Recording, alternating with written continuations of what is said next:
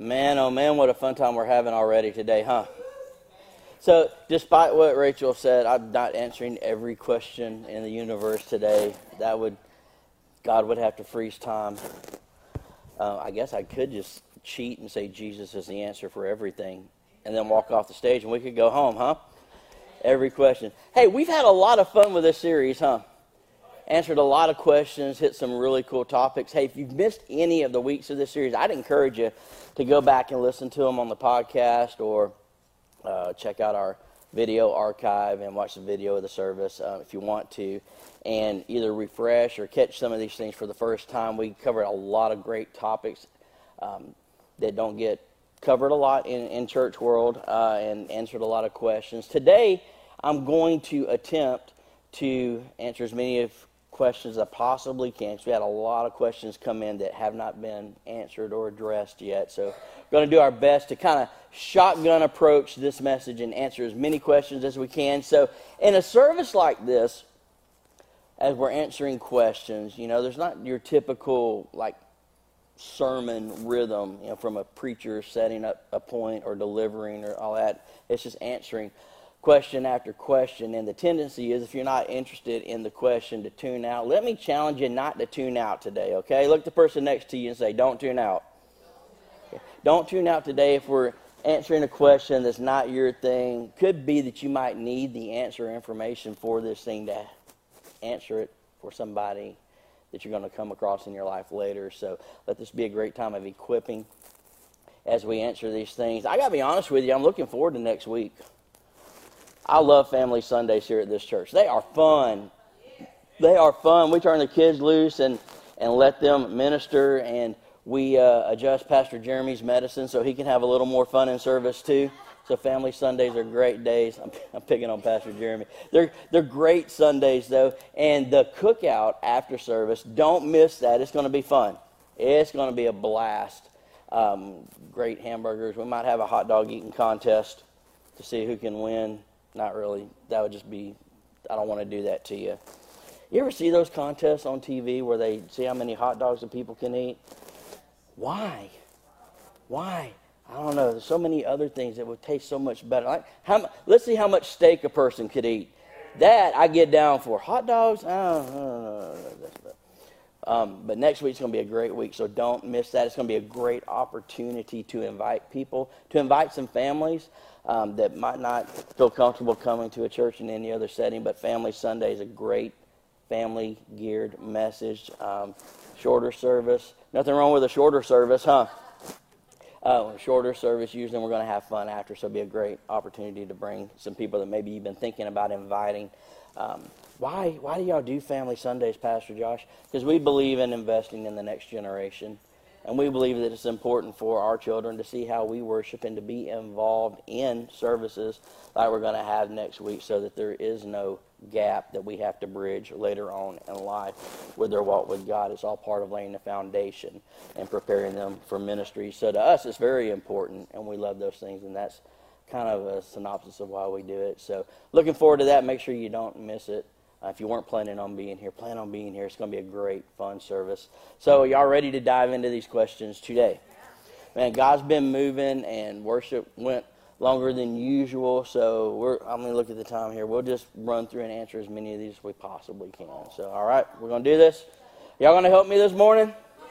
We're going to start with an easy one today. We're going to start with a softball kind of question. What is your opinion on the COVID vaccine? Yes, somebody actually sent that one in. Thought that would be a good one to answer. Does anybody want to answer this, by the way, for me?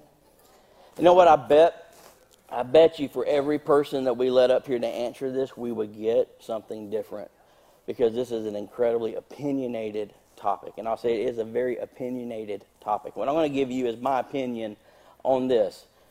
Okay, if my opinion is different from your opinion, don't hate me. You know why? Because I don't hate you, and your opinion might be different than mine on this. Anything else?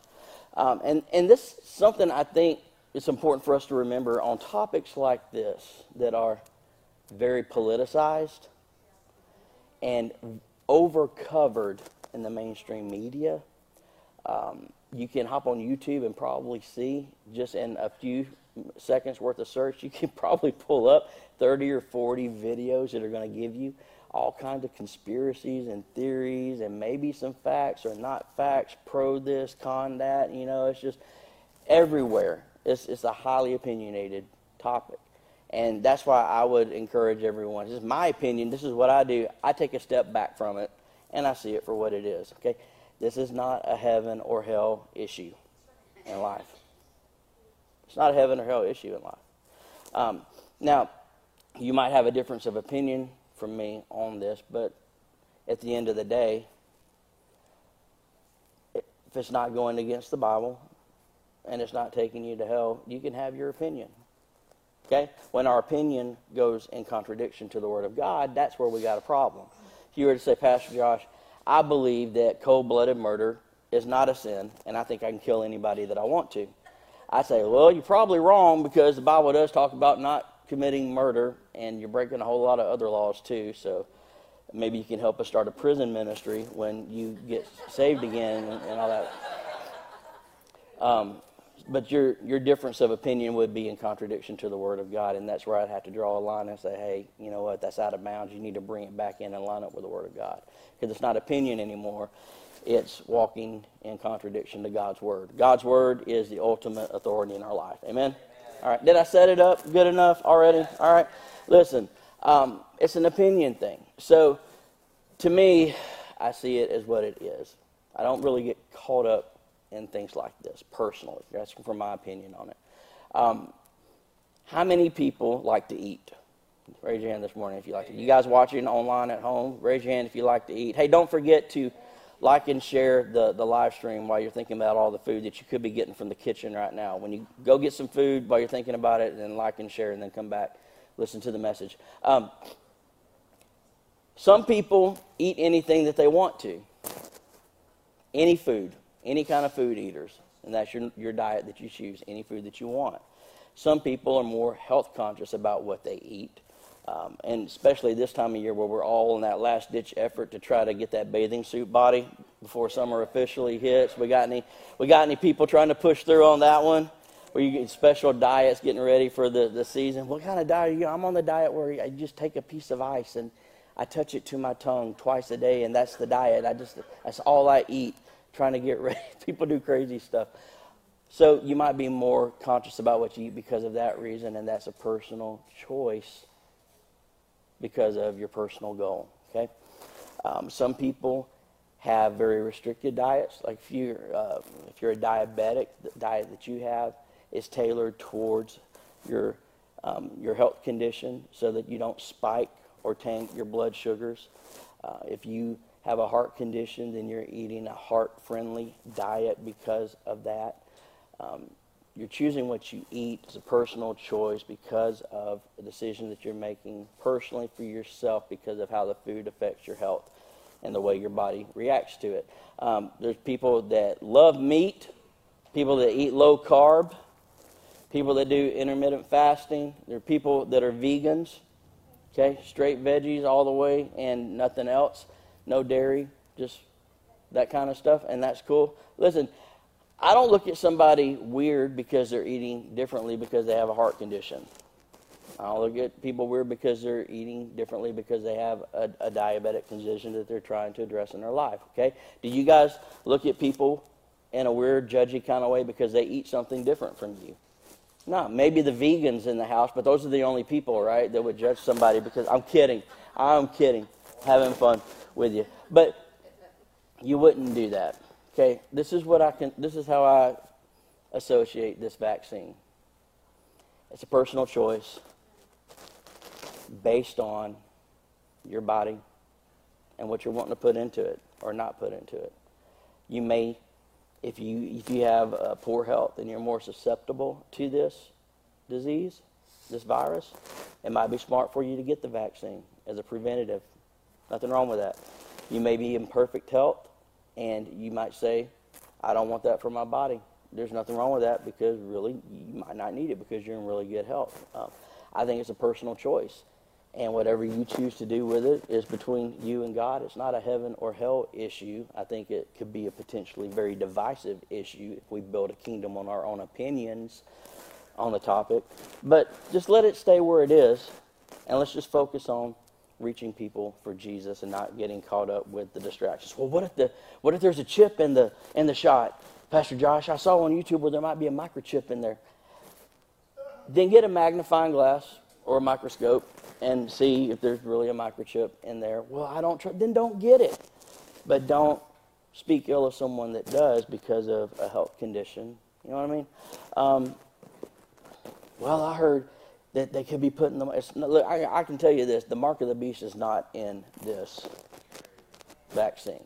Okay, Bible's pretty specific on where the mark of the beast is going to go: right hand or forehead. If they, I guess if they try to give you a shot like in your right hand or your forehead, maybe that would be a red flag. Usually it goes in the shoulder or you know the the hind haunches or whatever else. You know, just so so that to me kind of nullifies that. Don't listen. Don't get caught up in the hype. Is what I'm saying. Learn how to divorce yourself from pop culture. Learn how to divorce yourself from especially political talking points and politicized issues. Anything that's politicized, I usually stay away from and try to common sense my way through it instead of trusting what somebody from Washington is advising me to do in my own personal life. No, people in Washington, your job is to kind of oversee, govern some affairs of the country, and provide for the defense of the nation. And you can just stay out of my own personal business, and I'll choose to do what I want to do. Um, and and that's how it should be. So, so that's fifty cents worth of my opinion for what it's worth. So, second question. Hey, if you if you want to talk about it more, let's get some coffee and hang out and talk about it. Um, and I'd love to discuss it with you on a personal level. But you're going to get the same thing I just said. I just really, I'm more concerned with reaching people for Jesus than what's playing on Fox News or CNN or anything like that. You know, it's just God gave us a brain, and we can use the brain to decide what's best for ourselves. And as long as it's lining up with the Word of God, it's in bounds. Let's go do it. You know what I mean? Um, or, or you know, there you go. All right. Second question. I don't understand how the Father, Son, and Spirit are one. You know, that used to be a thing with me. I used to wonder how that could all happen. Like, how can God be one person and three people all at the same time? Is he like Voltron? where all the lions come together, or like some weird transformer, or like how like that's how I used to equate it and think my way through it, you know. And, and God gave me some wisdom from some great people on how to land on solid ground. I think um, the first step in understanding this, and this is a great question, by the way. This is a sign of someone who's thinking through what the Bible says, and you should do that. You should think it through, and you should own the Word of God for yourself, and not just take things at face value because someone like me says it's so. Decide for yourself. Read the Word of God for yourself, okay? Um, so, Father, Son, and the Holy Spirit, how are they one? Well, one of the most commonly used words for God in, especially the Old Testament um, and some in the New, is a word called Elohim. Uh, in the book of Genesis, when God was creating the, the universe and creating the earth and everything that you see, um, the word Elohim is used to describe God, and it's a plural word It's plural in nature. It means God, but gods at the same time. And the picture is that it's a God in concert with himself. Um, one God who manifests himself in three distinct personalities, but one God in concert, mutually submissive and flowing perfect harmony within himself. And when somebody told me that, I said, well, that sounds great, but what about the three in one thing? That's still a little bit confusing to me. Well, In Thessalonians, it, you know, it talks about how we're created in the image of God. In Thessalonians, it says that we are, we're a person, but we have a body, a soul, and a spirit created in the image of God. I'm one me, but I have three very distinct parts that make up who I am. I have my body, and I don't understand why God made me short like this, but He did. So I always joke and say, when I get to heaven and I get my heavenly body, I'm going to be six foot four. I'm going to be about 5% body fat, and you better watch out when I'm walking down the street, Jack. That's what I'm saying. No, I'm kidding. Um, but I'm, I've got me, it's my body. I have my soul, which is where your mind, your will, your emotions are, that soul part of you. And then you have your spirit. That's the part of you that's going to live forever. body's going to pass away, but the rest of the stuff going to live forever, translate over into eternity. So one person made of three parts, created in the image of God, because he's one God with three distinct personalities that make up who he is. He chooses to manifest himself to us in. Um, another way to think about this is this, and this is what sealed the deal for me and made it very easy for me to understand, is you think about H2O. Um, it's a great illustration. I've got H2O in this bottle. Now you're going to say, no, there's water, and I'm going to say the water boy was right. This is H2O. It's H2O. Okay? So this is H2O in liquid form. Chemical compositions, H2O. If it freezes, it becomes a solid, but it's still H2O. If you heat it, it becomes a gas, it becomes steam, and it's, it's going to fly on up, but it's still H2O. The composition of what it is doesn't change, but the form that it takes does change. Okay? And this was the easiest way for me to connect the dots when it comes to God. How can He be the same God but still manifest Himself? Well, He's H2O. Okay? He can be God the Father and be that solid block. He can be God the Son and be that living water. He can be God the Holy Spirit and be that vapor at the same time. H2O never changes. God never changes. He's still the same, but he presents and manifests himself in three distinct and different ways, but he's still consistently one same God. Okay? So I hope that helps you. Again, if it doesn't, hit me up for some coffee. I like to drink coffee, so I want to keep fishing. Maybe somebody will take me for coffee before this is over with. Take me for barbecue. Take me for barbecue or steak or whatever. Um, the next question that came up. These are all great questions that came in, by the way, and uh, I wish we had time to do a service on each one of them because we could. Uh, is it possible for a regular person, someone who's not a saint or pastor, to be holy? If so, how? I love that. I used to wonder the same thing though, because like you see you'd see people in church and it was like you wondered if they went home and even slept or if they just went home and just basked in the presence of God all night and started the day refreshed. You know, like they didn't do human tasks like I don't eat, I fast all the time, and God supplies nourishment to my body through His Spirit, and I just float everywhere I go. Like these people that seem so close to God, it's like unattainable, and I get that. And says, how can a, an average person? I love that I love that phrasing. We're all average people, serving an above average God that through Him makes us above average people, I guess. Uh, what I'm saying is there's no difference between any of us. We all have access to the same God. We all have access to the same Bible. We have all, all have access to the same potential of depth in our relationship with God. And uh, yeah, you can achieve holiness. I wanted to spend some time looking at this, though, and give you some scripture to look at. Um, Hebrews chapter 12, verse 14, it says, Make every effort to live in peace with everyone and to be holy. Without holiness, no one will see the Lord. I guess we better find a way to be holy or we're going to be in a whole lot of trouble. Because without holiness, you don't get to see the Lord. How many of you just felt a whole lot of pressure get put on you? I gotta, I gotta, I got to get a tune up on my walk with God or I'm going to be in trouble. Let me explain to you what this means. Well, God asked us to do something that we could not do through Him. No. No, he, he doesn't set the bar so high that we can't reach it. Absolutely not. And in Christ, we can do all of this stuff. It says, make every effort to live in peace and, and to be holy. So, holiness happens in part because of an effort from us. So there's an act there. Um, let's go to 2 Corinthians chapter 7. We'll go a little bit deeper in this. I'm setting something up.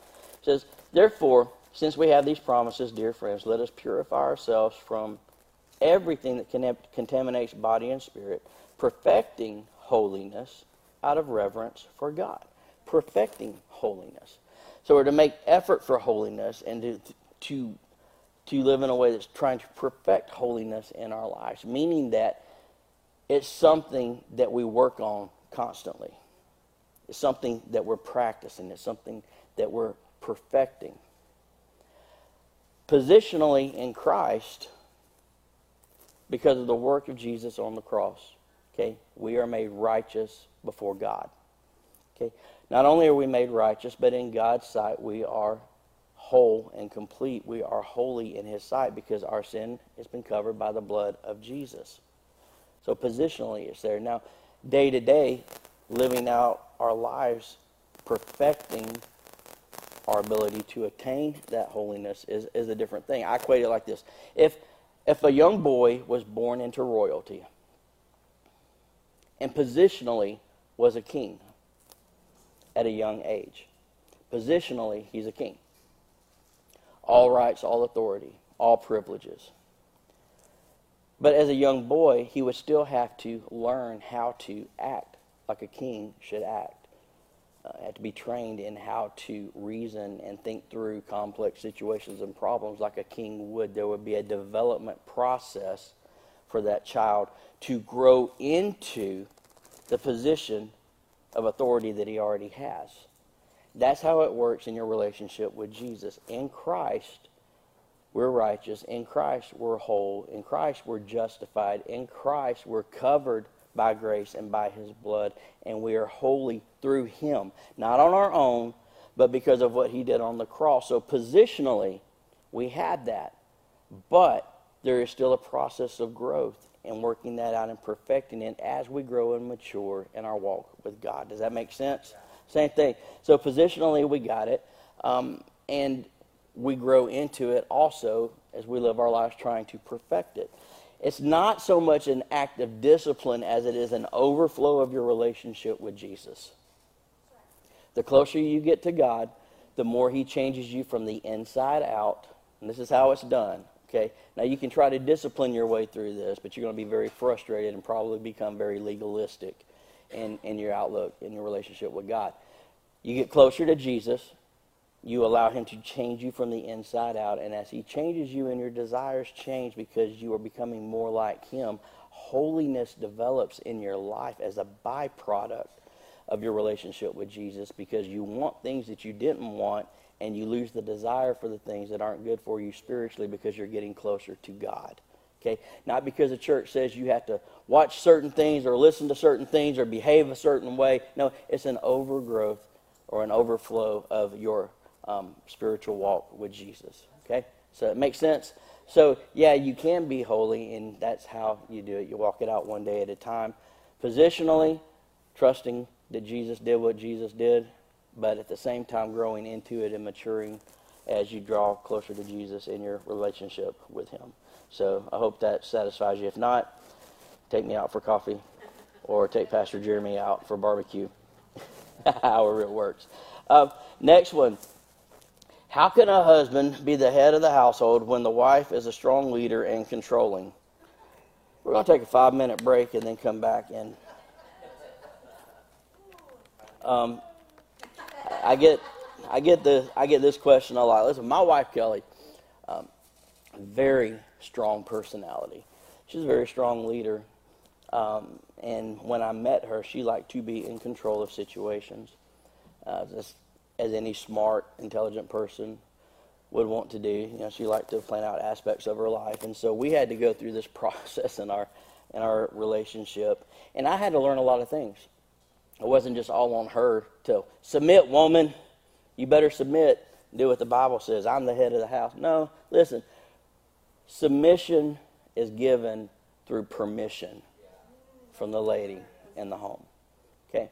Um, you can't just walk in as a man and stand on bare scriptural truth and expect to be operating in wisdom in this. There's another person at play, and you need to court her in the home and show her that she can trust you with that permission as she submits to your headship. Not just in a positional way, but in a real way. Because it's one thing to say, well, you're the boss and you're in charge, but yeah, you always have a boss at work or some leader that you've sat under, and you know what? In, positionally, they're in charge, but when it comes down to how much you really trust them, trust is earned by action. Okay, so gentlemen, let me give you some advice if this is the deal. Even if you have a very strong willed woman and and a controlling woman, first thing, sit down and have a conversation with her and open up the Word of God. Okay, if you're married, this doesn't work in dating situations. All right? If you're married, sit down and say, hey, look, this is what the Bible says. I want to be able to operate in this capacity. Not because I want to be in charge of everything, but the Bible says it. And I know I'm not perfect, and I know I might make a mistake or two, but if you will let me and if you will be patient with me, I want to grow into this in our relationship and in our house. And ask for permission to be able to do it. A lot of times, if you ask, a lot of things go a lot better than if you just demand. Okay, so go in and and and says and listen. It doesn't mean that you are the Lord supreme of the home. Marriage is a teamwork thing. Okay, if you look at the Bible, marriage is a mutual submission between two people. Okay, if your motivation is just to grab control in the home, you need to check yourself, sir, and back up and read what the Bible says. The weight of responsibility rests on your shoulders, but your wife has a powerful part to play in what's said and done in the home. You're a fool if you don't listen to her. Um, but that trust is earned by earning that trust. Okay, so if you go to your wife and you expect her to be mommy to you all the time, just like she is to the kids, then don't be fool enough to think that she's going to respect you at the level of being the head of the home when she's trying to raise a man child in the house. Okay?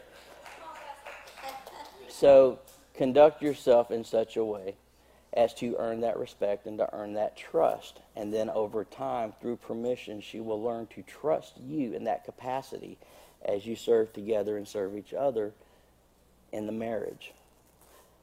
A lot of times, strong willed and controlling melts when a husband approaches in humility and serves and like Christ loves the church and gave himself for her when a husband will show that he will give himself sacrificially to the point of death for his wife and wants nothing but the best for her, she will trust a man like that.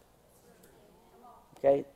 God knows what he's doing. If you will love her like that and serve her like that, the submission thing will take care of itself. But you're probably going to have to have a conversation and give each other permission to grow into that. And if that's not working for you, and all joking aside, hey, set up an appointment with me. I would love to talk you through it and walk you through it. I do that with a lot of married couples, especially early on in the marriage, because power struggles and, and, and defining roles is a very big issue because you're coming into a relationship having operated in a very different way up until that point in life. And so sometimes it helps to have someone walk you through that. More than willing to do that. I only charge $650 an hour to do that, or a cup of coffee, and it'll be. No, I'm kidding. No, I'll gladly do that. Uh, you got a church here that believes in you, believes in your marriage, and we want you to be successful in that relationship. So whatever we can do, uh, we'll, we'll definitely help you out. Um, whew, this is a good one. Regarding Mary and Joseph, what happened to Joseph? You ever wondered about that? Like he just disappeared. You know, did did he did he tick off the Jerusalem mafia or something, and they just had him whacked? Like what happened to Joseph? So, um, we don't know specifically what happened to Joseph. We do know this: he probably died somewhere in the unknown years of Jesus' life, between 12 and 30. Those 18 years where we don't know much. We do know he was there when Jesus was 12, but he's not there on the backside of it. Um, we do know more than likely he was dead when Jesus was crucified, because when Jesus was on the cross as the firstborn child of that family, um, he took the responsibility of making sure that Mary was taken care of. He wouldn't have had to have done that if Joseph was still alive. So and you see Jesus taking that that that responsibility and making sure that his mom, his widow mother, was taken care of. That was customary in the day. So he died somewhere along the way there. How we don't know. Um, what happened there, we don't really know, but we do know that he, at least before Jesus was crucified, he wasn't with with them anymore. He had passed away. Um, are there different levels of sin? Or are all sins the same in God's eyes? Dun, dun, dun, dun, dun, dun, dun, dun, dun. Um, let me common sense my way through this and keep it simple because we could spend a whole Sunday on this, just to be honest with you. Um, when Jesus died on the cross, he died for how many sins? Okay. So I'll put that under the blanket of Jesus dying on the cross. Sin is just sin. Sin, in its true meaning, is an archery term, and it means to miss the mark. You just miss the bullseye. Falling short, like that scripture says, we've all sinned and fallen short of the glory of God. We've all missed the mark and come up short of the glory of God. Um, sin, sin. There's only one place really that sin's um, d- like there's a dividing line that divides a type of sin from other sin, and that's blasphemy of the Holy Spirit. That's the one sin that Jesus called the unpardonable sin. What is blasphemy of the Holy Spirit? If it's unpardonable, I sure would want to know what that is, right? Um, problem is, we don't really know what that is. We do know what blasphemy means. Blasphemy means to ascribe something evil to that which is good. That's what blasphemy means. So, in basic terms, then, blasphemy of the Holy Spirit could be as simple as ascribing something evil to the goodness of the Holy Spirit in motive or in whatever. Um, I personally just tend to stay away from all negative comments or thoughts regarding the Holy Spirit, not in fear. But there's no direct answer. Now, there's a lot of teaching on what it could be. There's a lot of conversation out there on what it might be. Uh, it could be, you know, the blasphemy of the Holy Spirit is complete and total rejection of the Holy Spirit and His regenerative work in your life. So you turn your back on Him and walk away from God, and that, in a way, could be it. And by walking away, you put yourself in a place where your sin is unforgivable and unpardonable because your heart has turned a complete 180 from God. Um, maybe. But that's that's really where you only see a dividing line between sin. So blasphemy of the Holy Spirit, bad. Bad, bad, bad, bad. Don't do that the rest of it covered under the blood of Jesus. So I hope that answers that question. That's a good one, though. I would want to know, but I think if you steal a car or if you root for Alabama, either way, that's still a sin in the eyes of God. And then it better be under under the blood of Jesus. Um, do you have to be a prophet to prophesy? What's the difference between prophecy and a word of knowledge? Woo! My, my, my, my, my. Is it okay if I bust a spiritual pride bubble this morning in the church? Okay? Now, there is um, the spiritual office of responsibility of prophet, pastor, prophet, and all, all that stuff um, in the church teachers, evangelists, all that thing. But can you give a prophecy and not be a prophet? Uh, the short answer is yeah. Yeah, you can. Absolutely, you can. Uh, 1 Corinthians 12 um, we'll start a conversation on the gifts of the Holy Spirit. So, now about the gifts of the Spirit, brothers and sisters, do not want you to be uninformed. Going skip down to verse 7. It says, Now to each one the manifestation of the Spirit is given for the common good. To who is the manifestation of the Holy Spirit given for the common good? To each one. Every one of us has the same opportunity to operate in the gifts of the Holy Spirit. When you've been baptized in the Holy Spirit and filled with the Holy Spirit, there potentially is um, the ability to operate in any of these gifts of the Spirit that we are about to um, read through. It says to one, there is given through the Spirit a message of wisdom, to another a message of knowledge by means of the same Spirit, or a word of knowledge, depending on the translation that you have. Uh, to another, faith by the same Spirit, to another, gifts of healing by that one Spirit, to another, miraculous powers, to another, prophecy. There it is listed as a gift of the Holy Spirit. To another, distinguishing between spirits or discernment. Uh, to another, speaking in different kinds of tongues. Still another, the interpretation of tongues. All these are the work of one and the same Spirit. And He distributes them to each one just as He determines. So, if you have been filled with the Holy Spirit, potentially you could operate in any of the gifts of the Holy Spirit. Listen, there is no spiritual VIP in the kingdom of God that has a corner on healing or prophecy or words of knowledge or some mystic spiritual operation. If you see someone trying to walk around with that mantle, just know false prophet. God's not in the house. Stay away from that because you're going to be missing your wallet pretty quick. Usually. That's what they're all about is the money. Okay? Now, anybody, and I'll say this again, anybody can operate in any gift of the Holy Spirit. And the Bible says, as the Spirit determines. Okay? So the uh, the deciding factor is our willingness to be submissive and obedient to the leading of the Spirit as He determines to operate in and through us in a certain way. And I think a lot of the times we don't see a manifestation of these gifts because people aren't sensitive to the prompting and leading of the Holy Spirit because we're jaded because our spirits are just full of junk. And to get rid of the junk and get close to God so we can hear His voice, hear His Spirit's prompting and leading. That's not the question. The question is, can you prophesy and not be a prophet? Yeah. Yeah, it's a gift of the Holy Spirit. What's the difference between a prophecy and a word of knowledge? Prophecy,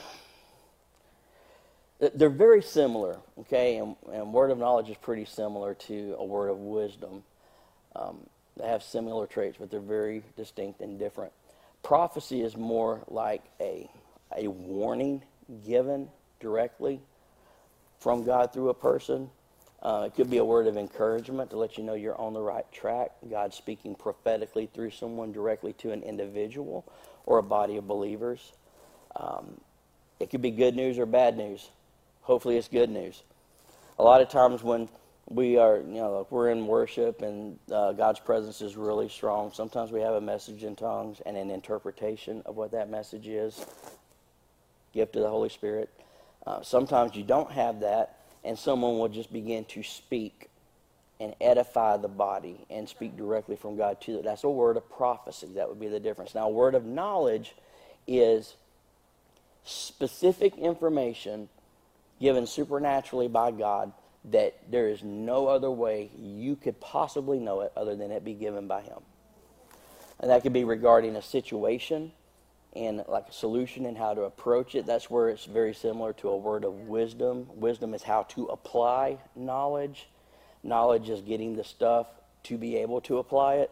So a word of knowledge is getting that information. Um, another thing that you see happen with a word of knowledge is God will tell you something very specific about another person's life. And sometimes he gives you that so that you can use it in conversation, just so their mind goes. Because it's one thing for me to walk up to Joe Click and say, Hey, Joe Click, God loves you. It's a completely different ball game for me to say, Hey, Joe Click, God loves you. And when you did A, B, C, and X, Y, Z this morning, God was looking. And you've been thinking this and struggling with this, or with anybody else um, works the same way. Intimate knowledge, there's no other way you could have it except God gives it to you. That would be a word of knowledge to be used. And a lot of times, God will give you a word of knowledge, and it's not to share with somebody, it's to sit on it and to pray over it. There's a lot of times it would freak you guys out for me to sit down and walk up to you and tell me the, tell you the stuff that God has shown me about you. But He's restrained me. Sometimes I can go share it. Sometimes He restrains me, and I'm just to sit and pray on it as you walk through whatever season of life it is. So that's the difference uh, between the two. So hopefully that answers that question. How much time we got? Oh, so close, so close. Um,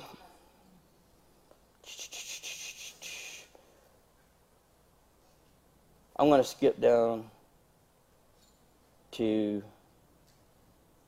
Actually, let me do it. Uh, faith without works is dead in quotation. So, how do we apply this waiting for the one if we don't get out and actively search? Got to put that faith to work, right? In relationships. As a young adults pastor, I heard this so much. I heard this so many times. There's nothing wrong with putting your faith to work. Here's what I would encourage you to do. I know what this question is. Do I just sit around and wait for God to bring them into my life? Because I'm not putting my faith to work. I need to get out there and work it. So um, I don't know that that's the best strategy. You have to ask yourself, okay, what's the core motivation? Okay, what's motivating you to do this? Is it you're seeking emotional fulfillment or companionship to fill like a, a loneliness void in your life, or are you like out there with a bow and arrow, being Cupid, hunting for the one for you? You know, um, did God prompt you to pursue a person? That's dangerous because a lot of times your emotions will lie to you. Whew, man, they will lie to you, and you'll think they're the one, and they ain't nowhere near being the one. You know, um, I always give, give people this advice. I'll real quickly say it, and hopefully, you know, whoever wrote this, I think your motives are pretty sincere. Apply this, and it's going to save you a lot of heartache. All right, listen. Would you rather have 15 or 20 bad relationships that tore you up before you finally found the one? Or would you rather just have no previous relationships or maybe two or three test runs that got cut off that got cut off and you were able to protect your heart and keep yourself from being emotionally destroyed so that you could give a whole heart to that person later on in life. Most people would choose the latter instead of the former. Um, my advice to you is this stay in God's will. Okay? I know that sounds churchy, but if you stay in God's will today, then you'll start tomorrow in God's will. Okay? And you can live out tomorrow in God's will, and the next day will end and begin in God's will. If you stay in God's will, God has a way of working things out so that if you move in step with Him the way He wants, He brings what you need into your life at the right time. We go looking for the right thing at the wrong time and it messes stuff up. The right thing at the wrong time is the wrong thing. Okay? I want God's perfect timing in my life. He knows I don't have to fret or worry. I just have to make sure that I'm close to Him and doing what He wants me to do, and the rest will take care of itself. And you're putting your faith to work and doing what God wants you to do and trusting Him to bring what He wants you to have into your life. Let me say that again. What He wants you to have in your life at the right time. So we got to make sure our wants and desires are submissive to the overall will of God for our lives. And we're not trying to build our lives to reflect what society says we're supposed to have. Sometimes two completely different things. So focus on that, and you'll land on good ground. Um, wow, this is a major, major, major question. Marvel or DC, which is better? Man, we had to amend this question this morning because we almost had a church split over it. I had to fix it. Marvel or DC, which is better? My opinion, Marvel all day long, all day long. Uh, but you might dis- you might disagree with me, and that's okay. You're in the right place. You can get your heart right with God, and everything will be fine. DC Comics, I just, mm, Lord Jesus, no. Marvel, much better. If you disagree with me, talk to Pastor Jeremy and uh, and it'll it'll work it out. Pastor Jeremy's a big Batman, Superman kind of guy, um, and I I remember those days too. Then I grew past that and started liking Marvel. But um, uh, uh, next one is sex outside of marriage really a sin. This is an easy one. Yeah, yeah. Um, anything sexually outside the confines of marriage, as defined by God, when I say as defined by God, like marriage between one man, one mo- woman married together, like to each other, anything's legal there. Outside of that, well, that doesn't see. I didn't make the rules. God made the rules. You want me to give you a list of sexually transmitted diseases, and you want to go roll the dice out there with somebody you barely know? Yeah. Some things they don't make ointment for. That's all I want to say. Mm-mm. No, no, no, no, no. So yeah, marriage, sex outside of marriage, really a sin. Yeah. Um, yeah, we're running out of time. I've got a few more to go, but I'm not going to uh, going to dive into those for the sake of time. Some of these are good ones. Yeah, for the next time. For the next time. See, we do this every time, Pastor Jeremy, and I think we never are able to answer all of these questions. And so we think about doing a bonus podcast later to answer some of the If we did something like that, would y'all listen to it? Okay, well, maybe we'll do that this time and we'll do a bonus podcast and answer the rest of these because uh, they're really good questions. So, did y'all enjoy the questions and answers? Yeah, good stuff, informative. Hope so. Hope it was clear and concise. Um, again, any questions on anything, feel free to hit me up, hit any of the staff up, uh, set up a meeting. We'll talk and explain it. Um, we're here to help you understand the Bible. We're here to help you in your walk with God. Shouldn't be a mystery to it. God set things up to be simple, and uh, we want to set you up for success in what you're doing. We believe in you. We believe in your potential in the kingdom of God and God's call on your life. My job as a pastor is to equip you to do the works of service in the church and the ministry. And I take that very seriously. So anytime you got any questions or need any help, just know your pastor's here for you. Your church is here for you. We love you. Let's all stand this morning as we get ready to close. You guys watching online, thank you for hanging out with us. Um, we just had a powerful time today. God's moving, praying for people. Worship was phenomenal. I'm telling you again, worship team, thank you again for taking us deep into the presence of God today. Um, answer some great questions. We get to come back next week for a fun family Sunday. It's going to be awesome. I love what God is doing in this church. I love what He's doing. Before I pray and we get ready to close, can we just give God a big shout of praise for what He's done today? Can we do that?